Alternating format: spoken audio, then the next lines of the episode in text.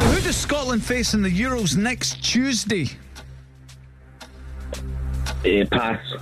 Ghost, Let's Go Home Together, and Glow are all singles from which former X Factor contestant? Ella Henderson. By what name is the member of the Most Excellent Order of the British Empire Award better known? Pass.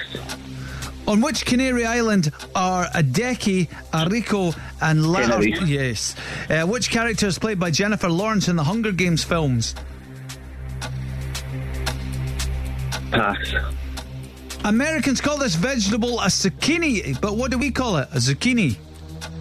Aubergine. Which sea separates Alaska and Russia? North Sea. Which sport do the Miami Merlins play? American football. Which Brad Pitt movie was filmed in Glasgow in 2011? Pass. Oh, it's one of those ones you remember. It took me a while to get that. was World War Z. I What? Yeah. remember it World War now. Z. There was a lot of hype about it at the time.